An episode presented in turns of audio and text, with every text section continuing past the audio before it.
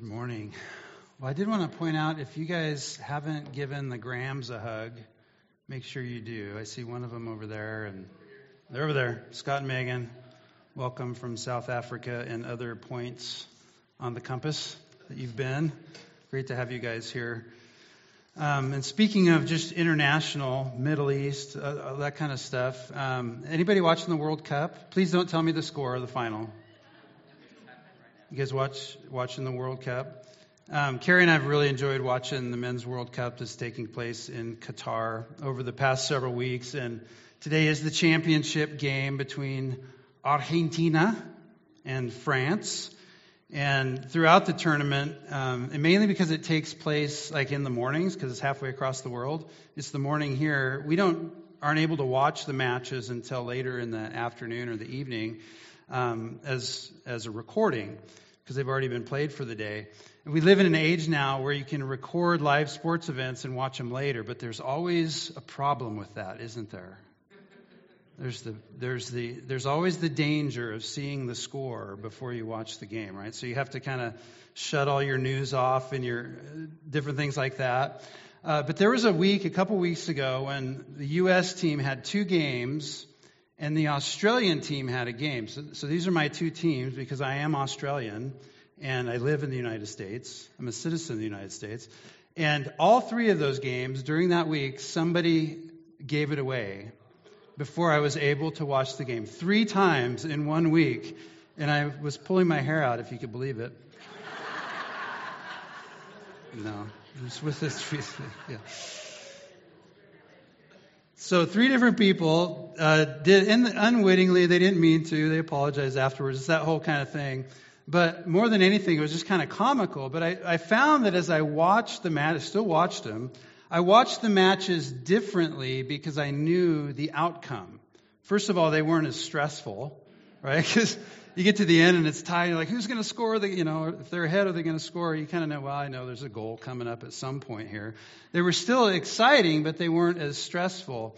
And I discovered as well that it actually affected both my hopes and my fears in relation to how the match turned out, which is the theme of Advent this year, the hopes and fears of all the years. It actually alleviated both of those because I knew how the story was going to end. And which is, I'll change the subject just slightly. This is actually kind of how we approach the Bible, especially if we're familiar with it, right? We know the story of the Bible. Maybe if you grew up in Sunday school or reading the Bible, you know all the different stories. You know how things turn out. And you can still read the stories and be affected by them. You can still learn about God and ourselves and our relationship to Him through the stories. But just like it's difficult to read a favorite book a second time in the same way as it was when you read it the first time, right? Or watch It's a Wonderful Life and know exactly what's going to happen. He's not going to jump off the bridge, or he's not going to die or kill himself. Sorry if I gave it away, by the way, if you haven't watched It's a Wonderful Life, but it's payback, I guess. You watch a beloved movie for the third or fourth time, and you're not surprised anymore. You know how things are going to go out, and that changes how you experience the movie. Well, as we read through the Scriptures, the same kind of thing happens because we know what's going to happen. But as we look at the Scripture, I think we have to come at it understanding or trying to read it again for the first time to be surprised with the hopes and fears that God wants us to carry as we read through His story. And so as we read a difficult story like that of King David, we should somewhat be surprised at the outcome. We should be shocked at the conflict in the story. It's difficult to read it and be affected by both fear and hope that it's meant to elicit in us. And so as I read this story today, as I tell you this story, I'd like you to try to forget the story for a minute and act like you've never heard it before. What will that do to you? We have been walking through, looking at 5 different couples that lead us up to Christ, from Adam and Eve to Abraham and Sarah to Boaz and Ruth, and this week to David and Bathsheba, as God works His plan of bringing the Messiah to us.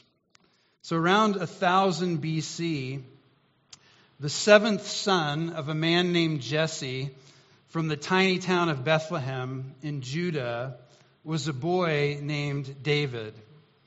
And David, we meet him first. He's a young shepherd who's unexpectedly anointed to be the king of Israel when there was already a king of Israel, King Saul. But this man, David, this young man, David, was anointed to replace him as the king because Saul had been rejected by God. And as a youth, David shows his character, his faith, his ability through his famous encounter, you remember, with the Philistine giant Goliath. He goes out to battle with him and kills him with one stone from a sling. Then he proceeds to make a name for himself as Saul's most successful general and military leader, eventually military hero. And during that time, he becomes close friends with one of Saul's sons named Jonathan, and he wins the hand of one of Saul's daughters named Michal, and he becomes part of the family. However, because David rises meteorically and has unprecedented success militarily, Saul becomes murderously jealous of David and declares him to be public enemy number one. And you can just imagine most wanted posters, right? Scattered all throughout Israel with David's face on them as Saul tries to hunt David down and kill him time and time again for years. Eventually, David has to flee out of the country and go to the country of the Philistines and take refuge there with one of the kings. Now, twice during this time, while Saul is pursuing David, David is given the opportunity to actually kill Saul, or at least take him prisoner. Twice, his men urge him, put a spear through him, kill him, end it right now. And David refuses to do so out of fear of the Lord. And over again, David shows his character. He shows his trust in Yahweh, which is opposed to Saul's hard, sinful rebellion against Yahweh. And at the end of the book of 1 Samuel, that's all in the book, in 1 Samuel, by the way. At the end of the book of 1 Samuel, Saul and three of his sons are killed in battle against the Philistines. And 2 Samuel opens up with David hearing of their deaths and grieving over their deaths. And then subsequently, the tribe of Judah, which was David's own tribe, crowns him king. And he rules as king of Judah for 7.5 years. And then after that 7.5 years, all of Israel recognizes him as king. And he takes that opportunity to claim Jerusalem as his capital city and establish it as his capital. He even brings the ark of God to Jerusalem to dwell there. And so now there's this city where the king dwells, the human king dwells, and also the heavenly king dwells here in Jerusalem as God is establishing his kingdom and he's establishing his kingdom. And then comes one of the most important chapters in Scripture. And you can turn, if you're not there already, to 2 Samuel. This is 2 Samuel chapter 7, where God sends the prophet Nathan to communicate to David a covenant promise. And then here's what God says. This is 2 Samuel chapter 7, starting the last part of verse 8. God says to David through Nathan, I took you from the pasture, from following the sheep, that you should be a prince over my people Israel. And I've been with you wherever you went and have cut off all your enemies before you. And I will make for you a great name, like the names of the great ones of the earth. Now, the end of verse 12. He continues, I will raise up your offspring after you who shall come from your body, and I will establish his kingdom. And God is referring to Solomon there. He shall build a house, a temple for my name, and I will establish the throne of his kingdom forever. And then verse 16. And your house, David, your house and your kingdom shall be made sure forever before me. Your throne shall be established forever. And it's this chapter, these verses, from which we get the messianic hopes of the Scripture. The hope that there will be a king, an anointed one, a Messiah, a Christ, who would one day come from the line of David and rule not just for a time, but who would rule forever. His throne will be forever. So when we read 2 Samuel 7, we should be thinking forward to a perfect king who will come and who will reign. Now, immediately after receiving this promise from God of an eternal kingdom and a great name, David goes to work establishing his kingdom with his sword. He defeats the Philistines. He defeats the Moabites. He defeats the Ammonites. He defeats the Syrians. He defeats the Edomites. And if you know the geography, basically he is defeating everyone that surrounds Israel and putting them under Israelite rule, or under the Israelite thumb, if you will. And it's actually really good geopolitics on a small scale. He is building a defense around Israel, so they were hard to penetrate. And here's what it says in chapter 8, verse 13. It says that David made a name for himself when he returned from striking down 18,000 Edomites in the Valley of Salt. And then verse 14, Yahweh gave victory to David wherever he went.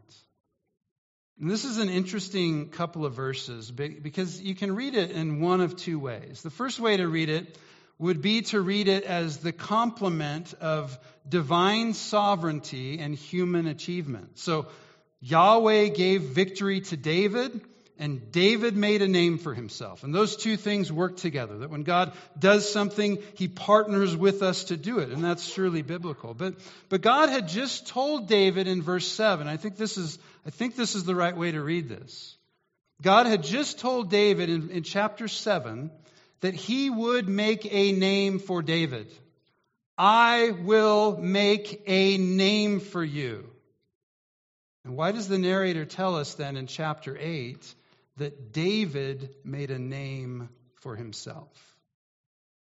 Is it perhaps foreshadowing, a note of foreboding, a little subtle hint of pride and self-importance that we're supposed to take note of here in these verses that is arising in David as he becomes a great man?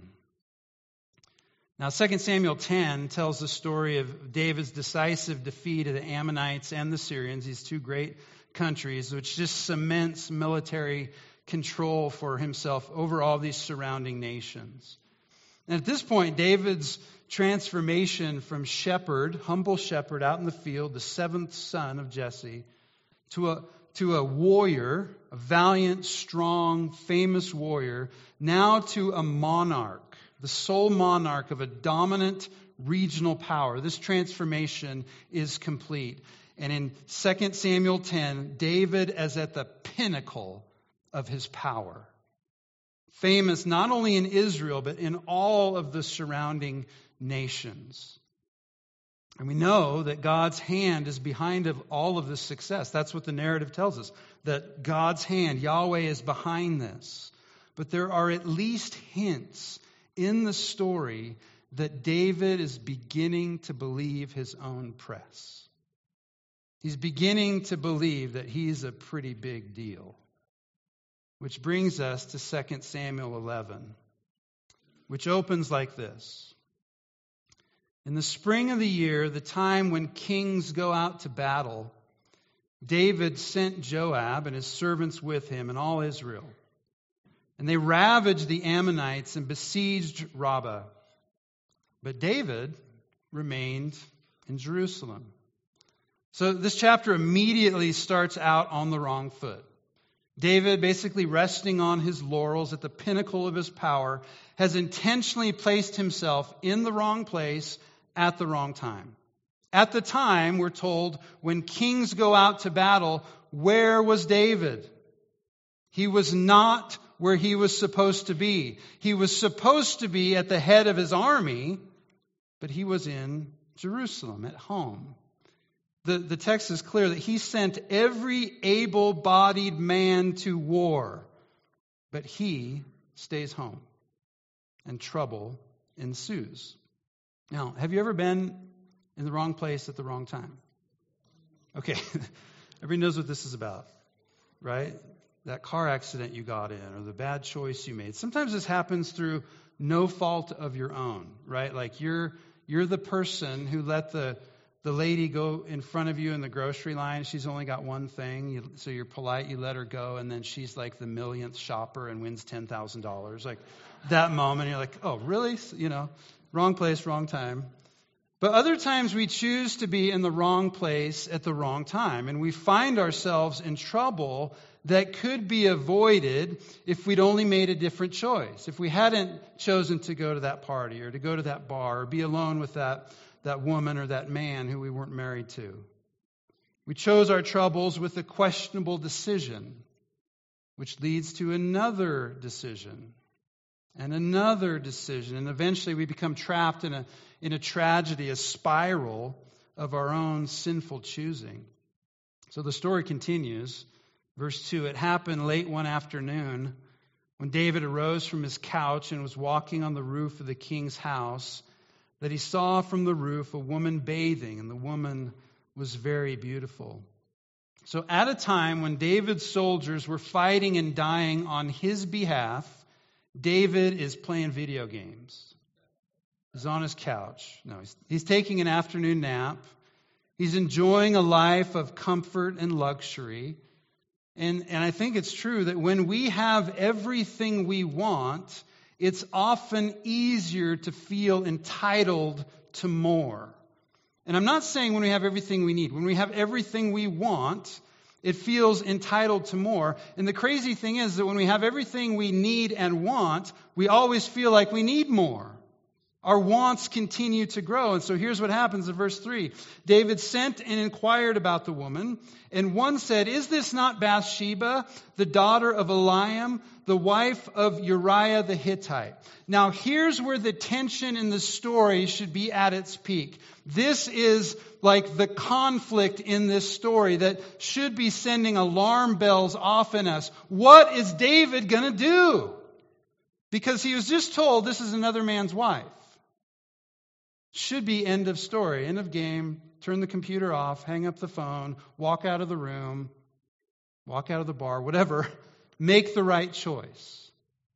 Isn't this the wife of Uriah the Hittite? And instead of saying no, David went back to his couch. It says, so David sent messengers. Why is it? It's interesting that it says so there. It's like therefore, because he found out who it was, therefore he sent for her. What was going through his mind? Where's Uriah? Well, he's at the battle. He's not home. So David sent messengers and took her.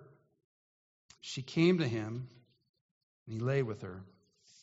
Now, it's quite possible that Bathsheba was a willing and ready accomplice to David's lustful intentions.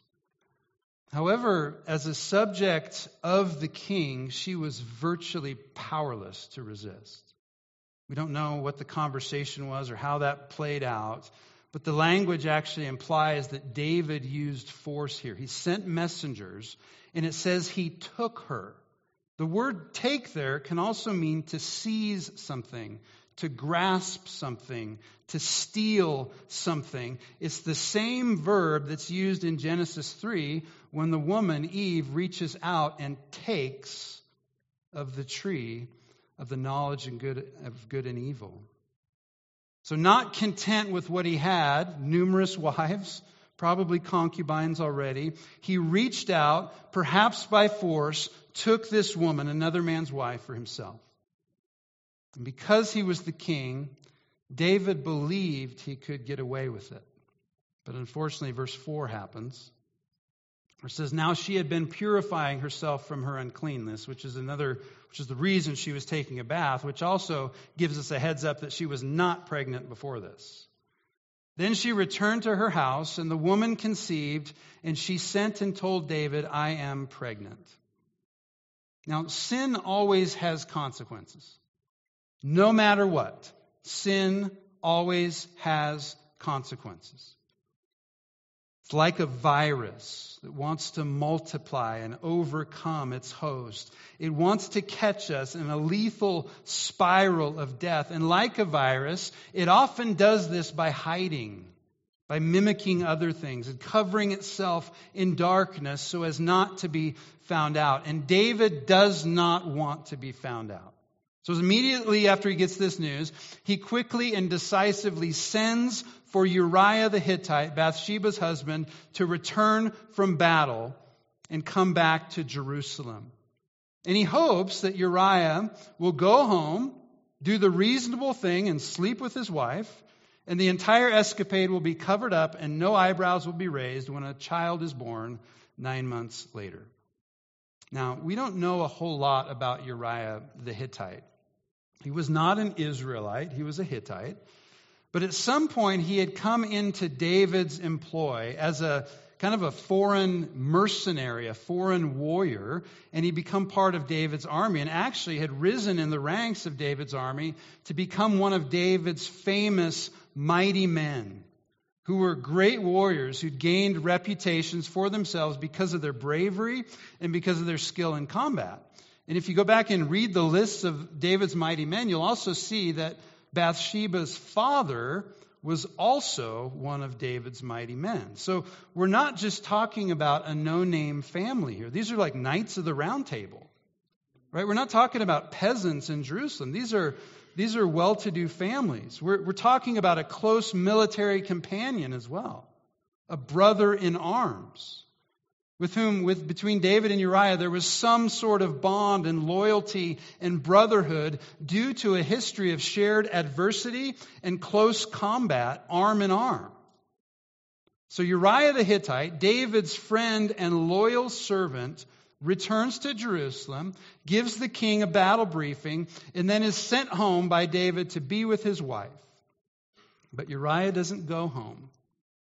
He basically heads down to the barracks and spends the night in the castle. The next day when David asks him what he was thinking, like, why didn't you go home to your wife? He tells David that he's still on duty. Can't do that. I'm on duty. Verse 11, he says this, "The ark in Israel and Judah dwell in booths, and my lord Joab and the servants of my lord are camping in the open field. Shall I then go to my house to eat and drink and lie with my wife? As you live and as your soul lives, I will not do this thing. Why in the world would I stay in Jerusalem and take a nap on my couch? I'm a warrior. I'm supposed to be at the battle." And these words actually, whether Uriah intended it or not, these words are a rebuke to David for doing that very thing while all his men are off fighting his battle. And it's with these words that Uriah the Hittite actually shows himself to be more righteous and more noble than the great God-hearted King David. See, David in his pride, felt entitled to enjoy Uriah's wife, while Uriah, in humble service to David, didn't even feel entitled to enjoy his own wife. Tragically, though, that nobility, Uriah's very nobility, would be his downfall. It would actually cost him his life. So after another unsuccessful attempt to get him home by getting him drunk this time and then sending him home, still won't do it, David sends Uriah back to the battle carrying his own death warrant, where he's placed in the heart on the front line of the battle and he falls and is killed. And upon hearing that news, David breathes a huge sigh of relief, allows for a little bit of time for grieving, and then sends for Bathsheba to make her his wife. And then at the end of 2 Samuel 11 and verse 27, we have these words, this foreboding note. "But the thing that David had done displeased Yahweh." This is a major crisis in the story, in the whole story, in all of the biblical story. This is a major crisis because up to this point, building up and watching David's rise, we've seen a man after God's own heart. And we should be asking ourselves, could this possibly be the serpent crusher? Could David be the one, the promised one, who is going to come, a descendant of Eve who would conquer and restore the world to the way it's supposed to be? Could this be him? It sure looks like it. But now, after chapter 11, this man looks more like a descendant of the serpent. Is David just another Saul? Is he just another entitled bully who will use his power to get whatever he wants, no matter what it costs or who it hurts? Are we too to be eternally caught up in this deadly spiral of sin, to which James refers in the New Testament book of James? He writes this, "But each person is tempted when he is lured and enticed by his own desire. Then desire, when it has conceived, gives birth to sin. And sin, when it is fully grown, brings forth death." I can't think of any other way to summarize this story than that. Started with temptation, ends with the death of an innocent man. As Paul so eloquently asked in Romans chapter 7, "Who will deliver me from this body of death?" At this point, David thinks he's in the clear. He's got everything. He's got the woman. Everything seems to be clear. Nobody knows. But God's not done with him yet. And he sends him the prophet Nathan again, and this time to tell David a story. And here's the story he tells, 2 Samuel 12, starting at verse 1. "There were two men in a certain city, the one rich and the other poor. The rich man had very many flocks and herds, but the poor man had nothing but one little ewe lamb, which he had bought. And he brought it up, and it grew up with him and with his children. It used to eat of his morsel and drink from his cup and lie in his arms, and it was like a daughter to him.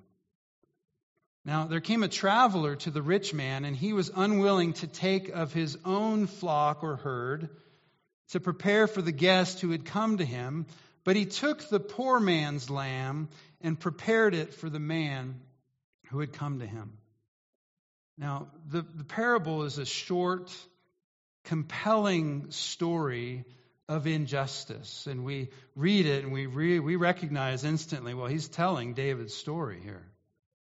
Without missing a beat, though, David responds in a rage. And you can just imagine David jumping up from his throne with his face red, just beet red, just yelling at David, "As Yahweh lives, the man who has done this deserves to die. And then he shall restore the lamb fourfold, because he did this thing and because he had no pity." I mean, you could just imagine irate David saying that to Nathan's face, just clueless about his own guilt. He's able to easily spot another man's injustice and lack of pity, but he condemns in those very words, he condemns his own merciless action towards Uriah and towards Uriah's wife. Actions which were much more deserving of death than the theft of a poor man's lamb. And so Nathan prophetically, courageously responds in a classic and powerful way, looking at David, the king, and saying these few words, "You are the man." And at the core of his confrontation with David, prior to laying out the consequences of David's sin, Nathan asks a crucial question which has haunted humanity since Genesis chapter 3. In verse 9, he asks this, "Why have you despised the word of Yahweh to do what is evil in his sight? Why have you despised the word of the Lord?" This is the moment of truth. David's been called on the carpet, and what will he do? So we have another crisis here. The first crisis was that moment where he should have decided not to go after the woman. Here's another crisis. How will David respond? What will David do? Will he become defensive? Will he seek to justify himself? Will he start pointing fingers of blame like Adam did in the garden? "Well, it was the woman's fault. She was taking a bath on the roof. It was your fault, God. You put her there." Will he seek to silence Nathan through another act of injustice or violence? Because these are all the things Brothers and sisters, these are all the things that we do when we're confronted with our sin. We justify, we defend, we hide, we blame. But here's what David does, verse 13. David said to Nathan, at this point I imagine he's fallen on his knees, I have sinned against Yahweh. You see, the death spiral of sinful choices has to end somewhere. And it can end with death and judgment, as James pointed out, or it can end with confession and repentance. We have one of two choices: death and judgment, confession and repentance. We have no other options, and as difficult as it must have been, David chose wisely. Psalm 51, which Elise read for us earlier, is the poetic evidence of David's true and heartfelt repentance in this moment. God has mercy on him. He forgives him. He puts his sin away. He doesn't hold his sin against him. But even in that, that doesn't eliminate the consequences of his sin. And like the initial sin, the consequences of David's sin is actually carried by another. Uriah was the one who bore the weight of death. And the child now, who should have been Uriah's son, is also made to bear the same weight. Verse 13. Yahweh also has put away your sin. You shall not die. Nevertheless, because by this deed you have utterly scorned Yahweh, the Lord, the child who is born to you shall die. It's not a happy ending. And King David, in this story leading up to here, King David was the best that Israel had to offer. So this story offers as a reality check that even the best of us can become the proudest of us. And as disturbing as this story is, it carries with it, though, a bounty of hope. Because it's always a miracle. It is always a miracle when a proud person repents. It's always a miracle when a powerful person finds humility. And the warning for us in this story to chew on, to meditate on in this Advent season is this: that pride leads us to take things, to grasp things for ourselves, to seize things for ourselves, and humility leads us to receive God's gifts. It's a huge difference between grabbing and receiving. There's a huge difference between pride and humility. And at Christmas, the interesting thing is that we often pride ourselves on our generosity, don't we? And the good gifts that we can give. I mean, generosity is good, don't get me wrong, but when it becomes our focus, when our generosity becomes our focus, we're at risk of forgetting that Christmas is actually all about receiving. When we hear that, we think, well, that sounds selfish. That sounds really selfish. I shouldn't be just the guy that wants to get gifts all the time. We should be givers, right? We should be generous. We shouldn't be consumeristic. But if we fail to receive, we can never truly succeed at giving. We have to give from a place of receiving, from a place of humility. And the point of the incarnation, the point of God becoming flesh, the point of Advent, the point of Christmas, is that when we come to worship Christ, who is God in the flesh, a baby, we recognize that every gift we bring to the manger, to Christ, every gift we bring is worthless in the light of the gift who has been given to us. And in the end, even though David grasped for another man's wife, it would be through that same woman, Bathsheba, the wife of Uriah, in God's mysterious grace, that David himself would receive, at least in part, the promise of 2 Samuel chapter 7. So look at chapter 12, verse 24. After that child dies, David comforted his wife, Bathsheba, and went in to her and lay with her, this time lawfully. He's married to her now. And she bore a son, and he called his name Solomon. And Yahweh, I love this, Yahweh loved him. Yahweh loved him and sent a message by Nathan the prophet, so he called his name Jedidiah because of Yahweh. Now, it isn't hard to imagine that perhaps the message that God sent through Nathan sounded something like this. This is my beloved son, with whom I am well pleased. The same words God the Father spoke over another son, another king, who would be born in the lineage of David through the line of Solomon, and who would be called Emmanuel, God with us, Jesus, the Prince of Peace, who will bring us peace by restoring us to peace with God, by breaking our bones and yet restoring them and bringing us joy. What great hope there is that God keeps his promises. He loves us deeply, even in our most rebellious moments. So today, can I call us to humbly receive the gift that God has given us in Jesus and to worship our true King? Will you pray with me? Pray this morning from Psalm 51. Have mercy on me, O God. Have mercy on us, O God, according to your steadfast love. According to your abundant mercy, blot out our transgressions. Wash us thoroughly from our iniquities and cleanse us from our sin. For we know our transgressions, and our sin is ever before us. Against you, you only, have we sinned and done what is evil in your sight, so that you may be justified in your words, blameless in your judgment. Behold, we were brought forth in iniquity, and sin did our mothers conceive us.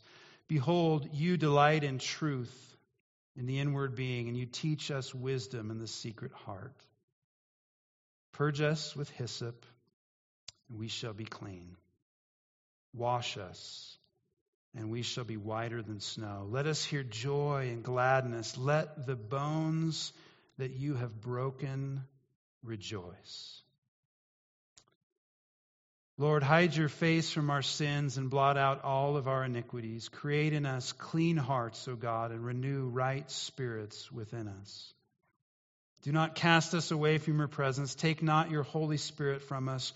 Restore to us the joy of your salvation and uphold us with a willing spirit. Then we will teach transgressors your ways, and sinners will return to you. Amen.